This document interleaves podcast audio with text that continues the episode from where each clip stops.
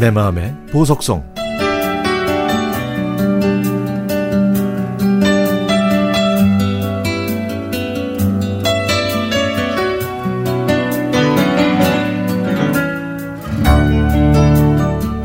제가 대학생이던 1996년 저는 아르바이트로 중학생에게 국어를 가르쳤습니다. 그때 가르치던 학생 중에 아주 까불까불한 녀석이 있었는데요. 아이 수업 시간에 쉴 새 없이 떠드는 건 기본이고요. 심지어는 수업 시간에 의자 밑으로 기어다니기도 했습니다. 그래서 저뿐만 아니라 모든 선생님들의 골칫거리였죠. 그날도 수업이 시작되면서부터 그 아이는 입에 모터를 단 것처럼 떠들기 시작했습니다. 그래서 제가 근엄하고 얌전하게 주의를 줬죠. 자, 자, 조용해, 조용히 해. 그리고 너, 까불이 너, 어, 너는 크, 특히 좀 떠들지 말고 좀 조용히 좀 해. 잠시 조용해지는 것 같더니 30초도 안 돼서 더 심하게 떠들더라고요. 그래서 제가 톤을 좀 높여서 조용히 하라고 했다. 라고 말했지만 그것도 잠시뿐. 그 아이의 입은 절대 다물어지지 않았습니다. 마지막 경고야. 조용히 해! 하지만 그 녀석은 저를 비웃기라도 하듯 멈추지 않았습니다. 화가 머리 끝까지 난 그때 제 눈에 칠판 지우개가 들어오더군요. 조용히라고 했잖아! 라고 소리치면서 저는 그 녀석에게 칠판 지우개를 확 던졌습니다.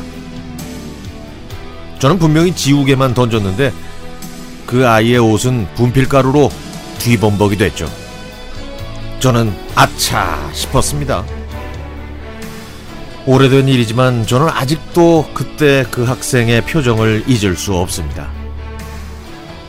결국 그 말썽꾸러기는 울기 시작했고 다른 아이들과 저도 당황해서 어찌할 바를 몰랐지만 저는 아무렇지도 않은 척 이렇게 말했습니다. 자, 다들 책 펴. 그리고 넌 뭘 잘했다고 울어? 그러니까 진작 말을 들었어야지. 나가서 씻고 와. 그런데 그 아이는 씻으러 갈 생각을 안 하고 서서 울기만 하는 겁니다. 저는 미안했지만 나가지 않고 오기만 피우는 그 녀석을 앞으로 불러냈죠.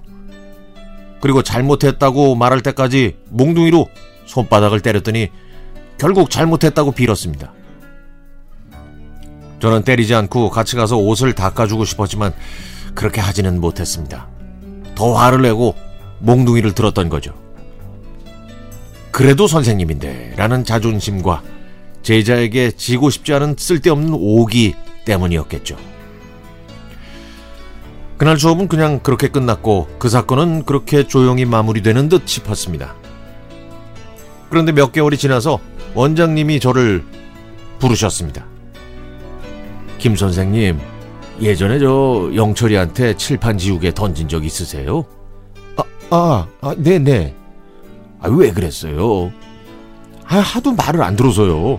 아, 계속 경고했는데 또 계속해서 떠들더라고요.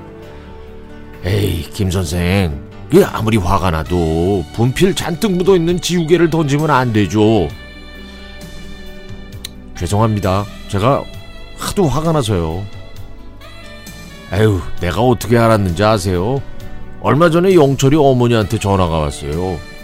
영철이 일기장을 몰래 봤는데 그날 일을 일, 기장에 이렇게 썼대요. 창피해서 죽고 싶다. 학원도 가기 싫고 학교도 가기 싫다. 그냥 죽고 싶다 이렇게요. 그 일기 속에는 당시의 상황과 영철이가 겪었던 모욕감, 굴욕, 창피함이 적혀 있었습니다. 나이는 어렸지만 얼마나 자존심이 상했을까.